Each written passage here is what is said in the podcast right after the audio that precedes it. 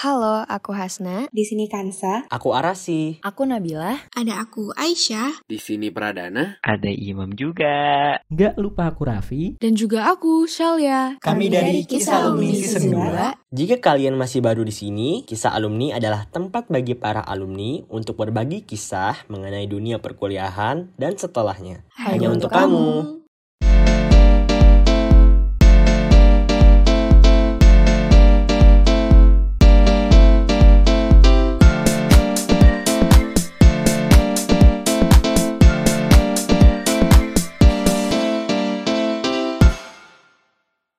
Halo semua, selamat datang di Kisah Alumni. Kali ini bareng aku, Nabila, sebagai podcaster yang akan menemani di episode kali ini. Gimana nih kabarnya para pendengar Kisah Alumni? Semoga kalian baik-baik aja dan bahagia selalu ya. Dan buat kalian yang belum baik-baik aja, semoga setelah mendengar podcast ini segera membaik ya. Jadi hari ini kita mau bahas tentang kuliah psikologi nih teman-teman. Seperti yang kita tahu, jurusan psikologi ini lagi banyak banget diminati dan lagi ngetren banget nih belakangan ini. Banyak banget orang-orang yang mau masuk jurusan psikologi, entah itu di perguruan tinggi negeri ataupun di perguruan tinggi swasta.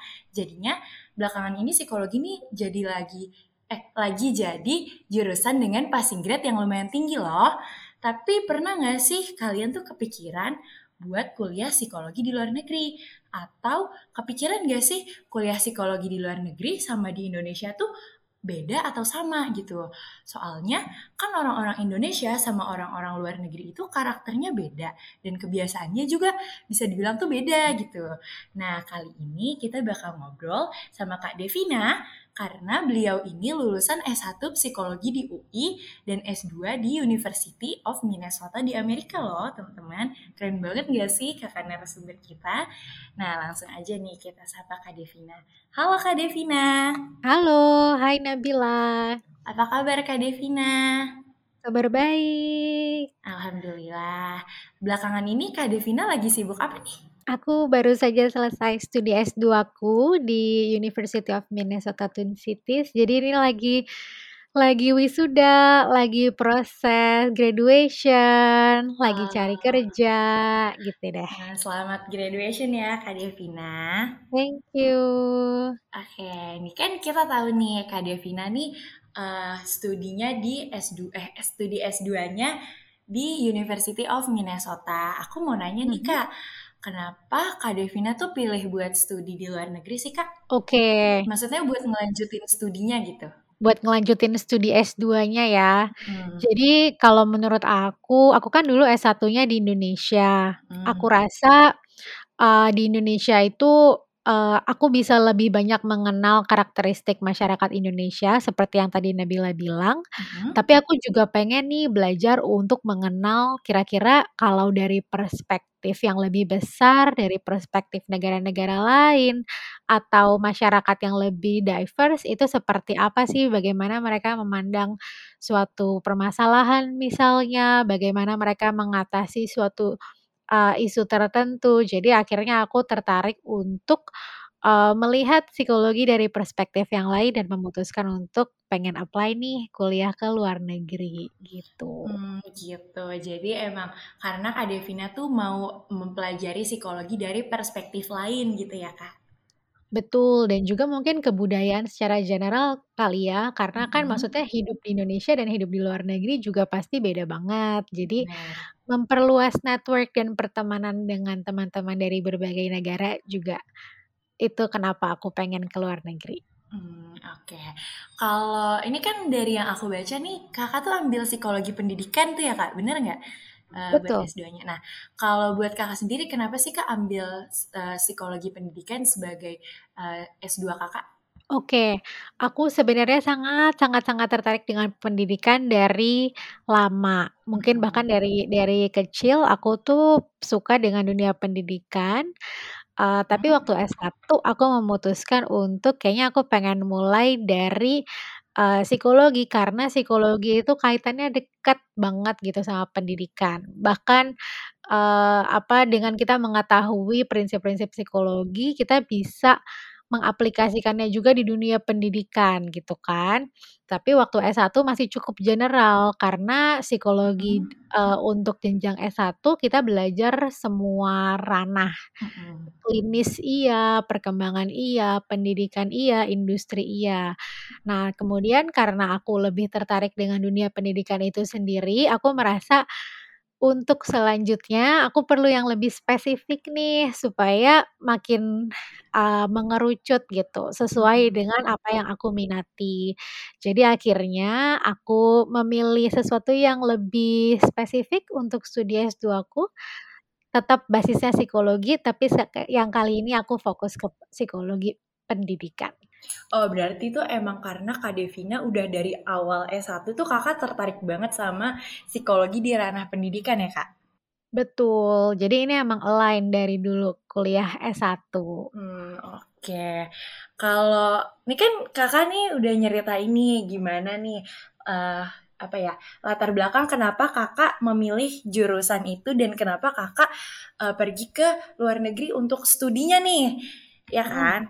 Nah, kalau buat persiapannya sendiri, kakak tuh nyiapin apa aja sih buat kuliah di University of Minnesota Twin Cities ini? Oke, jadi mungkin menurut aku ada beberapa hal yang bisa kita persiapkan kalau kita mau kuliah ke luar negeri. Terutama mungkin kalau teman-teman mau kuliah lanjutan S2 ya. Ini nggak menutup kemungkinan sih, maksudnya kalau mau kuliah S1 juga perlu persiapan. Tapi yang pertama menurut aku kita perlu tahu dulu apa yang kita pengen tuju dengan pergi studi ke luar negeri. Jadi kita perlu tahu dulu sebenarnya kita mau belajar apa sih, kita goalnya mau ngapain sih. Atau kalau teman-teman sekarang melihat suatu isu gitu ya di pertemanan, di keluarga, atau di masyarakat secara luas, isu apa yang teman-teman pengen coba jawab dengan melanjutkan studi S2 gitu. Jadi kayak kita harus tahu dulu nih goal kita mau studi apa. Dari situ akhirnya kita juga perlu pelajarin banget program apa yang mau kita apply karena itu juga akan sangat menentukan apakah program yang kita apply itu bisa menjawab atau bisa membantu kita menjawab permasalahan yang kita mau coba atasi atau enggak gitu kan. Karena kayak kalau aku mungkin ngelihatnya psikologi tuh luas sekali, pendidikan juga luas sekali, jurusannya ada banyak banget. Nah, kita mau pilih yang mana itu perlu waktu dan perlu persiapan untuk kita tahu dengan jelas, oke, saya mau pilih psikologi pendidikan yang seperti ini dan program ini adanya di university A, B sama C. Itu butuh waktu dan itu butuh persiapan. Sering-sering tanya sama orang yang juga mungkin punya pengalaman kuliah di luar negeri akan sangat membantu. Punya mentor atau punya tempat bertanya itu sangat membantu. Terus yang kedua juga adalah persiapan secara bahasa. Karena menurutku itu juga sangat kritikal untuk kita bisa pergi ke luar negeri, kita perlu kemampuan berbahasa, baik itu nanti untuk di perkuliahan, jadi secara akademis atau untuk kita ngobrol sama orang-orang sehari-hari gitu. Dan menurut aku yang ketiga persiapannya lebih ke arah mental kali ya. Karena kita akan menghadapi teman-teman, budaya yang baru, lingkungan yang baru yang sangat berbeda dengan di Indonesia. Jadi perlu persiapan mental juga untuk kita pede dan bisa membawa diri dengan baik di tengah-tengah lingkungan yang baru. Oke. Berarti yang pertama tuh persiapannya dari mulai kita cari tahu dulu ya Kak, kita tuh mau ambil studi apa, dia ada di mana, dan jangan ragu buat nanya seputar hal-hal yang kita mau cari tahu ini ya Kak. Betul. Terus abis itu yang kedua juga persiapan bahasa ya kan, karena kita kan mau tinggal di negeri orang kan, gak mungkin kita gak bisa ngobrol sama mereka gitu. Dan akhir juga persiapan mental karena kita jauh dari rumah kan ya Kak. Benar, jauh dari rumah, mungkin gak kenal siapa-siapa awalnya gitu kan. Oke, ini kan dari yang aku tahu juga nih ya Kak, kakak tuh ambil beasiswa Fulbright ya Kak? Betul. Nah itu tuh aku mau tahu dong Kak, dia tuh beasiswanya dari mana atau dia tuh mengcover apa aja dan gimana sih cara dapetin beasiswanya? Oke, beasiswa Fulbright itu adalah beasiswa kolaborasi antara Amerika Serikat dan berbagai negara seluruh dunia, salah satunya Indonesia. Jadi penerima beasiswa Fulbright bukan cuma dari Indonesia, tapi juga dari berbagai negara lain. Jadi kita ketemu banyak sekali teman-teman dari negara lain di sini. Beasiswa ini diperuntukkan untuk umumnya untuk S2 dan S3, jadi master's degree atau PhD. Hmm. Walaupun mereka juga membuka exchange program untuk teman-teman S1. Jadi kalau di Indonesia lembaga pengelolanya namanya AMINEF. Kalau teman-teman mau coba cari tahu tentang programnya bisa ke websitenya AMINEF. Tapi secara umum beasiswa ini akan membantu mengcover tuition fee, jadi biaya kuliah kita kalau master selama 2 tahun, kalau PhD selama 3 tahun. Kemudian dia juga memberikan living allowance untuk kita. Jadi setiap bulannya kita juga terima uang untuk biaya hidup sehari-hari. Dan di samping itu ada juga kesempatan-kesempatan seperti professional development, kesempatan networking dengan Fulbrighter dari berbagai negara. Mereka juga sediakan pembimbing untuk kita bertanya, untuk kita berkonsultasi tentang akademis ataupun non-akademis. Jadi menurutku ini beasiswa yang sangat worth it ya. Sangat worth it untuk kita bisa kuliah dengan nyaman, dan bahkan bukan cuma kuliahnya nyaman tapi juga punya banyak teman baru gitu. Dan dia tuh benar-benar ibaratnya dia merangkul mahasiswanya banget ya Kak. Karena dia sampai nyediain mentor gitu juga. Betul. Ada banyak mereka banyak punya community events juga. Jadi kita punya kesempatan untuk saling kenal-kenalan juga sama yang lain. Oke, tapi kalau buat cara dapetinnya sendiri dia tuh kayak ada seleksinya atau kita harus apply-nya itu tuh gimana tuh Kak? Beasiswa Fulbright dibuka setiap tahun, biasanya di awal tahun. Jadi kalau nggak salah sekitar Februari itu adalah masa pendaftaran terakhirnya, dan nanti proses seleksinya berupa seleksi berkas, kemudian seleksi interview. Kalau misalkan lolos dari proses interview, nanti mereka akan bantu proses persiapan sampai keberangkatan. Jadi mulai dari tes TOEFL, GRE, pemilihan universitas, pendaftaran universitas, sampai proses visa itu nanti akan dibantu sama pihak Fulbright. Jadi kalau misalkan teman-teman tertarik, berarti siap-siapnya harus dari kira-kira pertengahan tahun, supaya nanti bulan Januari atau bulan Februari berkasnya semua sudah siap, udah ready, tinggal apply gitu. Okay. Berarti emang lumayan panjang ya sebenarnya persiapan buat sebelum kita daftar beasiswa ini, karena pasti saingannya banyak ya kan Kak? Benar, dan kadang-kadang kita nggak bisa sekali langsung tembus, jadi benar-benar harus coba terus, karena dengan kita coba terus akhirnya kita juga ngeliat gitu, oh kayaknya yang tahun lalu essaynya kurang oke nih, jadi kayaknya tahun ini kita harus revisi di sini. Jadi akhirnya kita punya bahan evaluasi juga gitu buat kita sendiri. Benar banget, karena kita nggak bisa sekali coba langsung berhasil lah Kak, karena pasti ada proses gagal gitu. Benar, and it's okay gitu.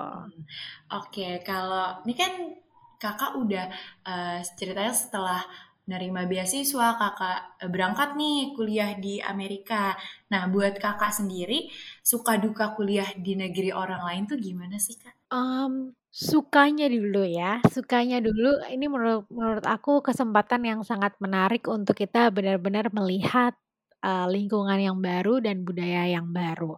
Kita bisa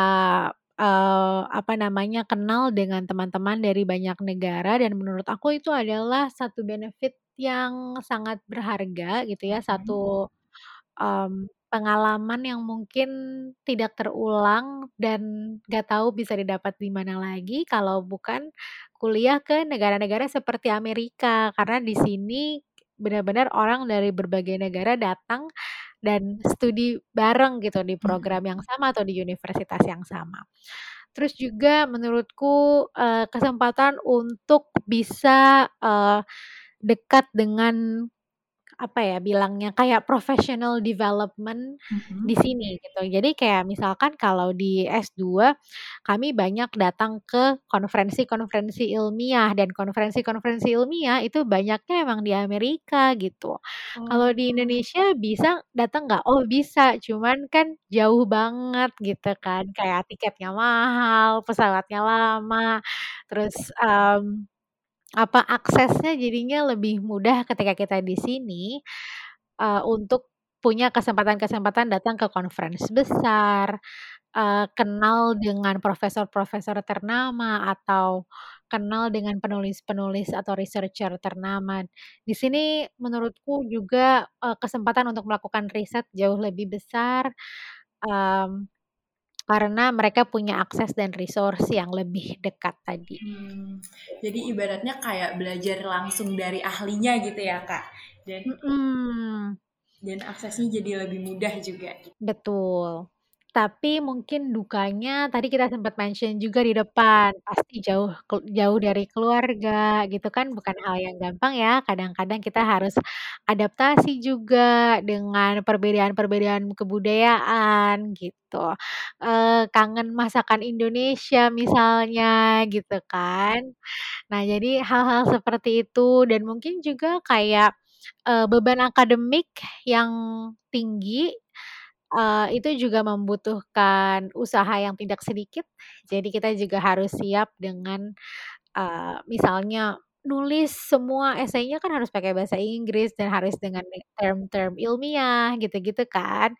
Bukan yang nggak bisa sih, tapi menurut aku perlu pembiasaan, dan mungkin dalam proses adaptasinya itu bisa jadi berat gitu. Oke. Kalau culture shock, Kakak ada culture shock nggak waktu di Amerika? Mungkin bukan culture shock yang, maksudnya gini, banyak banget sih perbedaan kecil-kecil yang bisa aku runutin gitu ya, tapi it's okay. Tapi menurut aku tantangan terberatnya waktu di awal adalah membiasakan diri dan percaya diri dengan kemampuan kita berbahasa sih, karena nggak bisa dipungkiri ketika bahasa Inggris itu bukan bahasa pertama dan bukan bahasa sehari-hari kita. Waktu kita ketemu mereka tuh ada banget gitu kayak deg-degannya sama nggak pedenya gitu ya, terutama untuk pertemanan ya, terutama untuk conversation yang lebih casual, terus kayak memulai pembicaraan dan engage di conversation gitu. Jadi itu kayak menurut aku lumayan challenging waktu awal-awal. Tapi akhirnya memang perlu pembiasaan. Karena orang sini juga suka banget tuh ngobrol-ngobrol small talk gitu. Sedangkan kayaknya di culture kita agak beda nih small talknya. Jadi waktu itu sempat harus adaptasi gitu. Oke, berarti lebih ke culture shocknya tuh kayak kesehariannya, dan kita tuh kayak kaget gitu ya, karena walaupun kita ibaratnya bahasa Inggrisnya udah cukup nih belajarnya, kita ngerasa udah cukup, tapi ternyata pas prakteknya tuh kayak loh kok rumit gitu kan. Kita kok kayak di Indonesia bisa sih berbahasa Inggris gitu kan, tapi terus pas sampai sini ups gitu, ternyata banyak yang lebih jago gitu, ternyata gitu kan, ternyata masih kurang gitu. Oke. Tapi aku mau tanya deh Kak, Kakak tuh kan pasti kegiatan tadi kan Kakak sempat mention kayak di sana tuh Fulbright ini sempat ngadain kayak event-event atau kayak, berarti tuh sebenarnya kegiatan Kakak di sana tuh cukup padat ya Kak. Nah terus betul. Itu tuh gimana cara Kakak sih, kayak Kakak ada nggak sih cara gimana tuh nyeimbangin nilai Kakak, karena kan kita harus jaga nilai kita tetap stabil kan, karena kita beasiswa juga gitu. Nah betul. Itu tuh gimana sih Kakak ada tips atau gimana gitu biar kita tuh nilainya tetap stabil walaupun dengan kegiatan kita yang lumayan banyak di luar akademik? Oke, kalau menurut aku sebenarnya yang penting kita tahu prioritas kita sih. Karena dengan kayak misalnya studi S2 di sini, sebenarnya kita nggak terlalu banyak waktu yang kita habiskan di dalam kelas. Tapi kita punya banyak waktu sebenarnya di luar kelas untuk belajar secara mandiri. Nah, dengan flexibility itu, gimana caranya kita ngatur supaya semua tugas bisa tetap selesai tepat waktu dan kita bisa tetap main gitu kan ibaratnya. Kalau menurutku akhirnya sih satu, set set prioritas kita apa, mana yang harus selesai di hari apa, dan kira-kira berapa lama kita perlu waktu untuk selesaikan hal itu, kita mau kerjain kapan, targetnya gimana. Menurut aku itu satu. Tapi yang kedua juga akan sangat membantu ketika kita punya support system, kita punya teman belajar, kita punya teman yang bisa lari bareng-bareng gitu. Jadi akhirnya itu juga membantu supaya pace kita tetap kejaga dan kita bisa tetap sampai di finish line dengan dengan tepat waktu gitu. Jadi akhirnya menurut aku selain kitanya juga harus atur waktu, atur jadwal, atur prioritas, teman juga akan sangat membantu kita untuk kita bisa sampai ke sana. Benar, karena kita kadang-kadang tuh butuh healing juga gitu ya Kak, bareng-bareng. Benar, sama teman-teman. Dan supaya tetap balance juga, jadi nggak harus selalu semuanya dikerjain sendirian, tapi bisa minta bantuan dan bisa jalan bareng-bareng juga sama yang lain. Benar banget. Nah, aku mau tanya soal psikologi di luar negeri nih Kak. Mm-hmm. Kan kakak tuh kuliahnya di luar Indonesia, seperti yang aku mention di awal, psikologi di luar itu sama di Indonesia kan pasti beda dong, karena culture Indonesia sama culture orang luar negeri itu pasti beda kan, ya. Dari segi keseharian ataupun karakternya. Nah, tapi menurut kakak perbedaan dari psikologi di Indonesia sama di luar negeri itu apa sih Kak? Apakah ada perbedaan yang cukup besar dan menurut kakak soal perbedaan itu tuh gimana? Oke, menurut aku perbedaan pertamanya sih kalau psikologi di Indonesia dan di luar negeri adalah soal konteks kali ya. Apa yang mereka banyak bicarain, isu apa. Kalau di Amerika mereka sangat kental dengan isu social justice and equity, tentang diskriminasi terhadap people of color, itu lagi jadi hot topic banget gitu di sini. Jadi isu-isu itu banyak dibahas di kelas dan apapun teorinya akan selalu dikaitin dengan konteksnya Amerika terutama. Sedangkan kalau di Indonesia kita nggak terlalu banyak bahas isu-isu kayak gitu kan, karena kita lebih banyak kebahas konteks masyarakat Indonesia. Tapi menurut aku yang kedua yang menarik juga yang aku pelajari di sini adalah gimana caranya mereka meng-approach pembelajaran. Kalau di sini tuh kita ditantang untuk bisa mengkritisi sesuatu. Jadi kayak kalau kita dikasih tugas baca, itu bukan cuma sekedar baca, tapi kita juga harus pikir kira-kira apa nih komentar kita terhadap penulis ini atau terhadap tulisannya.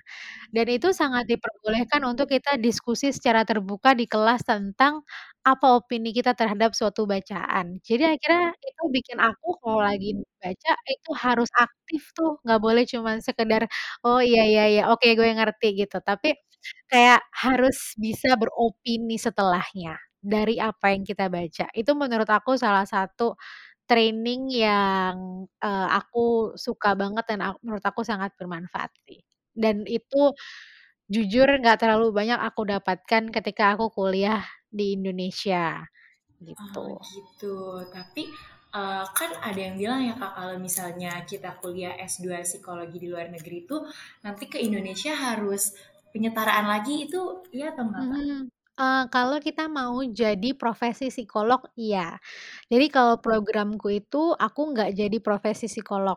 Jadi aku lulus bukan sebagai seorang psikolog. Kalau di Indonesia, kalau aku ambil S2 profesi, baru nanti kemudian aku akan jadi seorang psikolog. Jadi benar, kalau emang nanti kita mau jadi seorang yang bertitle psikolog, kita harus ambil penyetaraan di Indonesia, tapi karena goalku bukan jadi seorang psikolog, jadi aku nggak perlu ambil penyetaraan. Oke.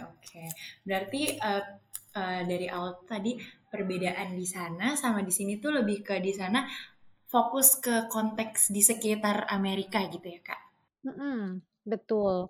Tapi kalau sebenarnya kan abis ini kan aku mau bahas tentang pendidikan di Indonesia nih menurut kakak setelah kakak kembali dari sana. Tapi kalau menurut kakak sendiri nih ya, karena kakak belum balik dari Amerika, jadi aku mau tanya menurut kakak kalau misalnya pendidikan di Indonesia, setelah kakak mempelajari pendidikan psikologi pendidikan di sana, pendidikan di Indonesia tuh menurut kakak kayak gimana sih, Kak? That's a good question. Tapi juga di saat yang sama menurut aku ada banyak sekali hal yang kurasa aku harus pelajari lagi untuk aku bisa kemudian menilai. Karena menurut aku gini, nggak ada yang paling benar atau yang paling salah, tapi menurut aku setiap sistem pendidikan akan diciptakan sesuai dengan kebutuhan masyarakatnya atau kondisi negaranya saat ini seperti apa. Kayak misalnya tadi ya, isu social justice di Amerika itu adalah hot topic banget gitu bertahun-tahun. Jadi semua orang sangat concern terhadap semua individu harus mendapatkan hak yang sama dan kesempatan yang sama gitu. Karena memang historinya Amerika, mereka punya sejarah diskriminasi terhadap kaum-kaum marginalized gitu. Jadi kita perlu lihat juga mungkin konteks itu, seberapa jauh konteks itu relevan di Indonesia dan seberapa jauh kita harus adaptasi konteks itu ke Indonesia belum tentu 100% relevan gitu. Jadi aku rasa nggak bisa apple to apple aku bandingkan, tapi yang bisa aku bilang adalah ada hal-hal baik kayak tadi misalkan kita dituntut untuk lebih banyak berpikir kritis di dalam kelas. Kita dituntut untuk lebih banyak bisa open, untuk bisa speak up di dalam kelas. Hal-hal baik yang kayak gitu bisa kita contoh, bisa kita tarik gitu ya, bisa kita tambahkan ke pengalaman pendidikan di Indonesia. Tapi ada banyak juga isu yang di Indonesia kejadian, di Amerika enggak, dan sebaliknya gitu. Oke. Kalau buat kakak sendiri nih, setelah kakak kembali ke Indonesia, rencana Kak Devina tuh ke depannya apa sih, Kak? Kalau aku boleh tahu. Oke, aku sebenarnya secara general aku pengen berkolaborasi dengan edukator, dengan para pendidik untuk membantu gimana caranya pembelajaran di dalam kelas bisa lebih efektif. Salah satunya sebenarnya yang ingin aku optimalkan adalah lewat jalur teknologi pendidikan, karena aku rasa ke depan teknologi nggak bisa bohong, akan banyak bermain, akan banyak berperan untuk membantu pendidikan, ataupun menciptakan challenge-challenge baru juga di dunia pendidikan. Jadi arahnya ke sana, bisa jadi bekerja sama dengan sekolah, bisa jadi bekerja sama dengan perusahaan teknologi pendidikan, bisa jadi dengan lembaga pemerintahan, belum tahu, tapi secara general aku berharap aku bisa membantu para pendidik supaya pembelajaran bisa jadi lebih efektif dan menyenangkan untuk siswa di kelas. Oke, berarti rencana kakak ke depannya itu lebih ke kakak mau membantu mengembangkan pendidikan tuh ke teknologi pendidikan gitu ya, Kak. Pendidikan yang lebih banyak via teknologi gitu. Betul. Oke. Sebenarnya udah habis nih, Kak, pertanyaan aku buat Kak Devina. Jadi aku mau tanya aja nih kesan dan pesan Kak Devina setelah kakak kuliah di luar negeri, setelah dapat pengalaman baru gitu kan. Sama pesan Kak Devina buat teman-teman pendengar Kisah Alumni. Oke. Buatku pengalaman kuliah di luar negeri adalah pengalaman yang sangat membuatku bersyukur gitu ya, karena aku merasa aku dapat banyak sekali pengalaman baru, teman-teman baru, perspektif baru, ilmu baru, dan juga the beauty of struggling gitu. Jadi kayak gimana caranya kita bisa adaptasi dengan challenge yang baru dan lain sebagainya, itu kan juga membentuk kita dan mendewasakan kita ya. Jadi kayak aku bersyukur dengan semua kesempatan ini, dan kalau misalkan teman-teman tertarik untuk mencoba, menurut aku ini akan jadi satu pengalaman yang mendewasakan. Tapi jangan sampai mungkin pesanku adalah jangan sampai ini cuma sekedar jadi ikut-ikutan atau jadi ajang keren-kerenan aja, karena yang kita lihat di Instagram atau di sosial media manapun itu mungkin cuma happy-happynya aja, tapi di balik itu juga ada banyak sebenarnya proses dan kesulitan-kesulitan yang harus kita hadapi gitu. Jadi jangan lupa ada itunya juga gitu, ada perjuangannya juga, ada daftar beasiswa juga berkali-kali yang harus terus dikerjain dan harus terus dihadapin, yang mungkin gagal coba lagi. Jadi it's worth it, tapi juga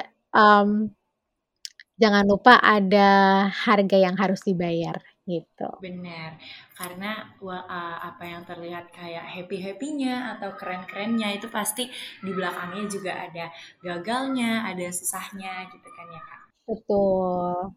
Oke, nggak kerasa nih Kak, kita tuh udah ada di ujung episode kita hari ini. Makasih banyak nih buat Kak Devina udah meluangkan waktunya buat berbagi ilmu dan pengalamannya di sini. Sama-sama, thank you so much. Semoga episode kali ini bisa membantu, menginspirasi, dan memotivasi teman-teman semua yang pengen atau tertarik buat ambil studi di luar negeri ataupun di dalam negeri juga sih sebenarnya. Terima kasih juga buat teman-teman pendengar Kisah Alumni. Jangan lupa follow akun sosial media Kisah Alumni di Instagram, TikTok, yaitu @kisah alumni biar kalian gak ketinggalan updatean dan perkembangan dari Kisah Alumni. Jangan lupa juga dipantau Spotify kita untuk episode terbaru Kisah Alumni ya. Tunggu episode kita selanjutnya hanya di Kisah Alumni. Bye-bye!